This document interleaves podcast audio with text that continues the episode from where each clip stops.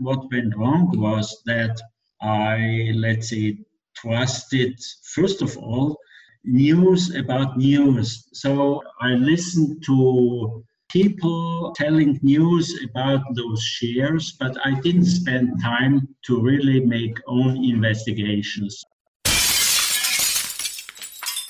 Hello, fellow risk takers, and welcome to my worst investment ever stories of loss to keep you winning.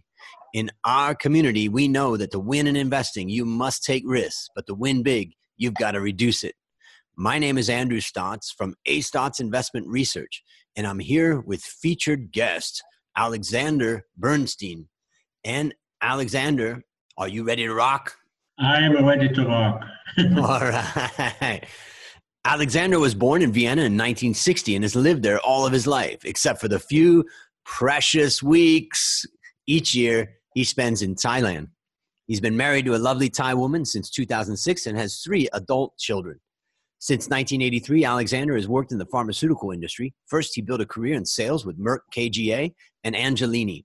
He followed this with a career in marketing, and over the past 18 years, he has been in business development for Sonova, a company of the McKesson Group.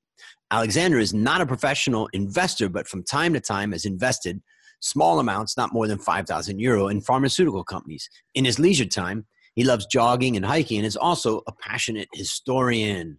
All right, Alexander, take a minute and fill us in with any further tidbits about your life. Well, the most important things you, you told us already. I would add that I love my family. I love to spend with family and friends.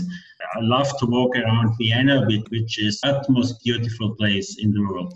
All right, a fan of Vienna. I've been there twice and I couldn't disagree. I think it's a beautiful place. I saw a beautiful church down in the square. I can't remember all the details, but I just remember it was very, very beautiful. Thank you. It yeah. was St. Stephen's. There it is. So the next time I'm in Vienna, I know who I'm taking out for a cup of coffee. That's right. Vienna is uh, famous for its coffee culture. Exactly, the coffee shops.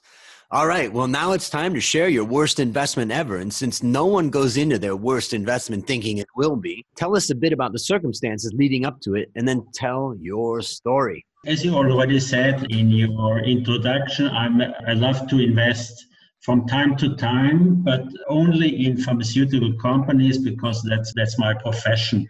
Well, most of the investments uh, went quite well, but my first investment was a German company called Paion. That investment was about 10 years ago. How did this come into being? Uh, well, that company was really a hyped company, one could say. Um, so the, it was one of the, let's say, rising stars of the biotech area and news very good and studies uh, so far went very well and so I decided to invest in that company about three or four days before they revealed their last phase three results. Uh, so, phase three is the last, let's say, hurdle the last clinical development of a new drug. And so this was a few days before they announced the results, and everybody expected very good results uh, of that study.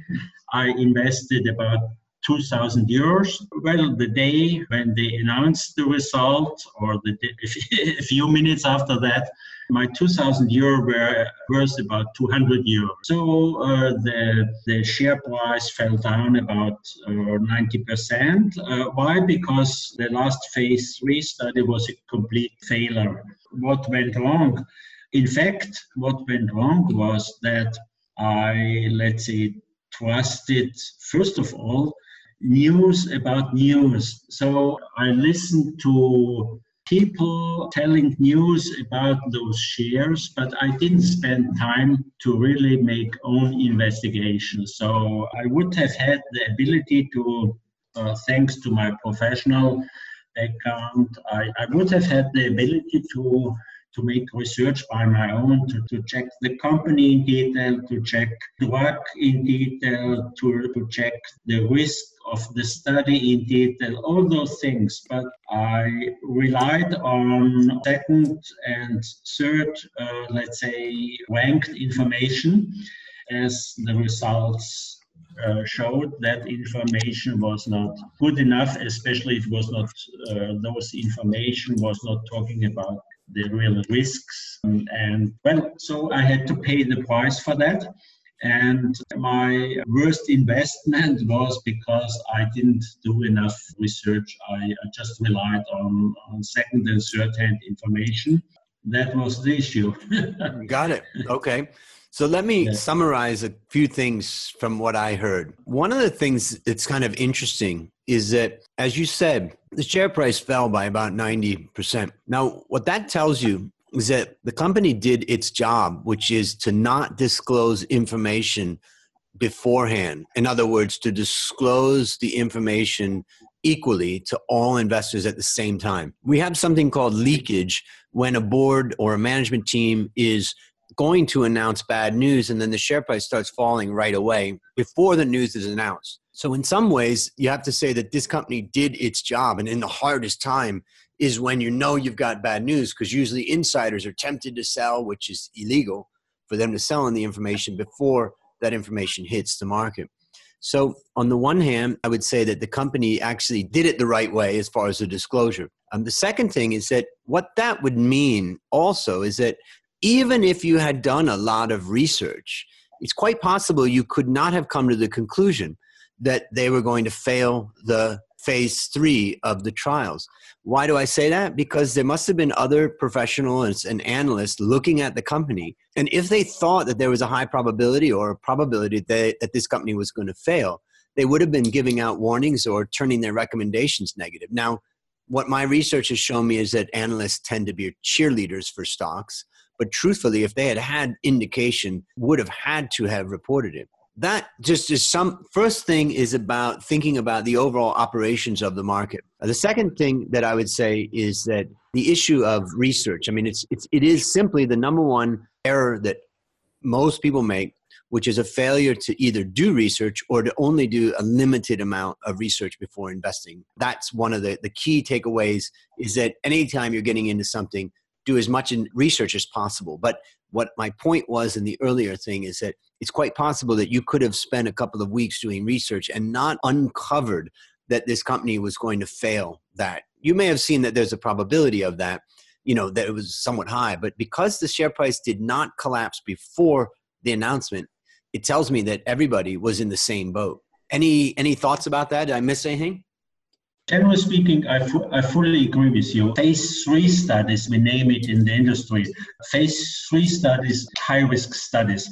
So I think I have in mind uh, an overview some years ago that about 70, 70% of phase three studies fail.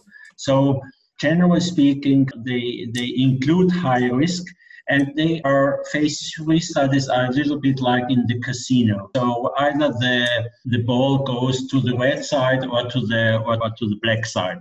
That's right, and I also agree. Naturally, companies cannot reveal information beforehand. The only point was that, and that's that was clearly my failure that I more looked at the good information about the information of the potential of the drug, of the potential of the share price, etc., etc., than to the risk and to, to the potential, let's say, loss. On the other hand, I have to say that I was well aware that I could lose quite some quite some money with with that. So uh, because phase three studies are very risky, that's that's a fact. Again, the only point is that people in general tend to overvalue the positive information and to undervalue the information about risks. Yep. And I would just add in one more thing is that if a person, a listener, was so inclined to invest in this type of a company where there is a binary outcome. Either it's going to pass or it's going to fail. And as you said, seven out of 10 fail. The strategy to reduce the risk is to try to buy 10 of them. So knowing yeah. that seven of them are going to fail, but the three that pass are going to fly. And so that's one way to handle this type of risk. Maybe I can ask you, based upon what you learned from this story and what you continue to learn, you know, what one action would you recommend our listeners take to avoid suffering the same fate? My recommendation is, I would say, very, very logic, given the points I, I was talking about before. One thing is, of course, to get all information you can get, not to not to undervalue the information about risks. And what you said before is clearly a learning uh, for me. Divide your risk Uh, by investing in, in several assets. So, but frankly speaking, I already did so at that time. So that particular shares were not my only investment. At the same time, I invested in, in two other shares of pharmaceutical company and in a healthcare fund.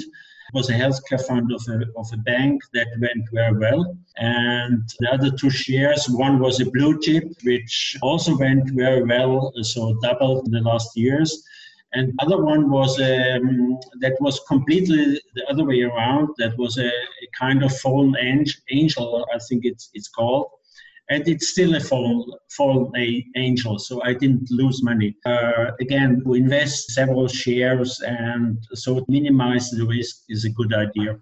Yeah, that's a great point. And the, the, the point is, is that in this podcast, we kind of focus in on one narrow thing of a risk in a particular stock but you've got it right. It, the risk is ultimately about your overall portfolio. You're going to win some, you're going to lose some. You want to try to manage that risk so that you end up winning over the long run. There you have it, listeners. Another story of loss to keep you winning. To find more stories like this, previous episodes, and resources to help you reduce your risk, visit myworstinvestmentever.com. Now, as we wrap up, Alexander, thank you for coming on the show. I know it's painful talking about our losers, but our listeners are learning to win as a result. Do you have any parting words for our audience? Uh, well, Andrew, it was a great pleasure for me to, to talk to you. I would be very happy if I help one or the other investor student uh, with my with my information and so finally, uh, a warm greeting from Vienna to, to your place in Bangkok. Amen. Well, let me tell you, I am sure that one, at least one listener is going to gain from that story. So that's a wrap on another great story to help us create, grow, and protect our wealth. Fellow risk takers, I'll see you on the upside.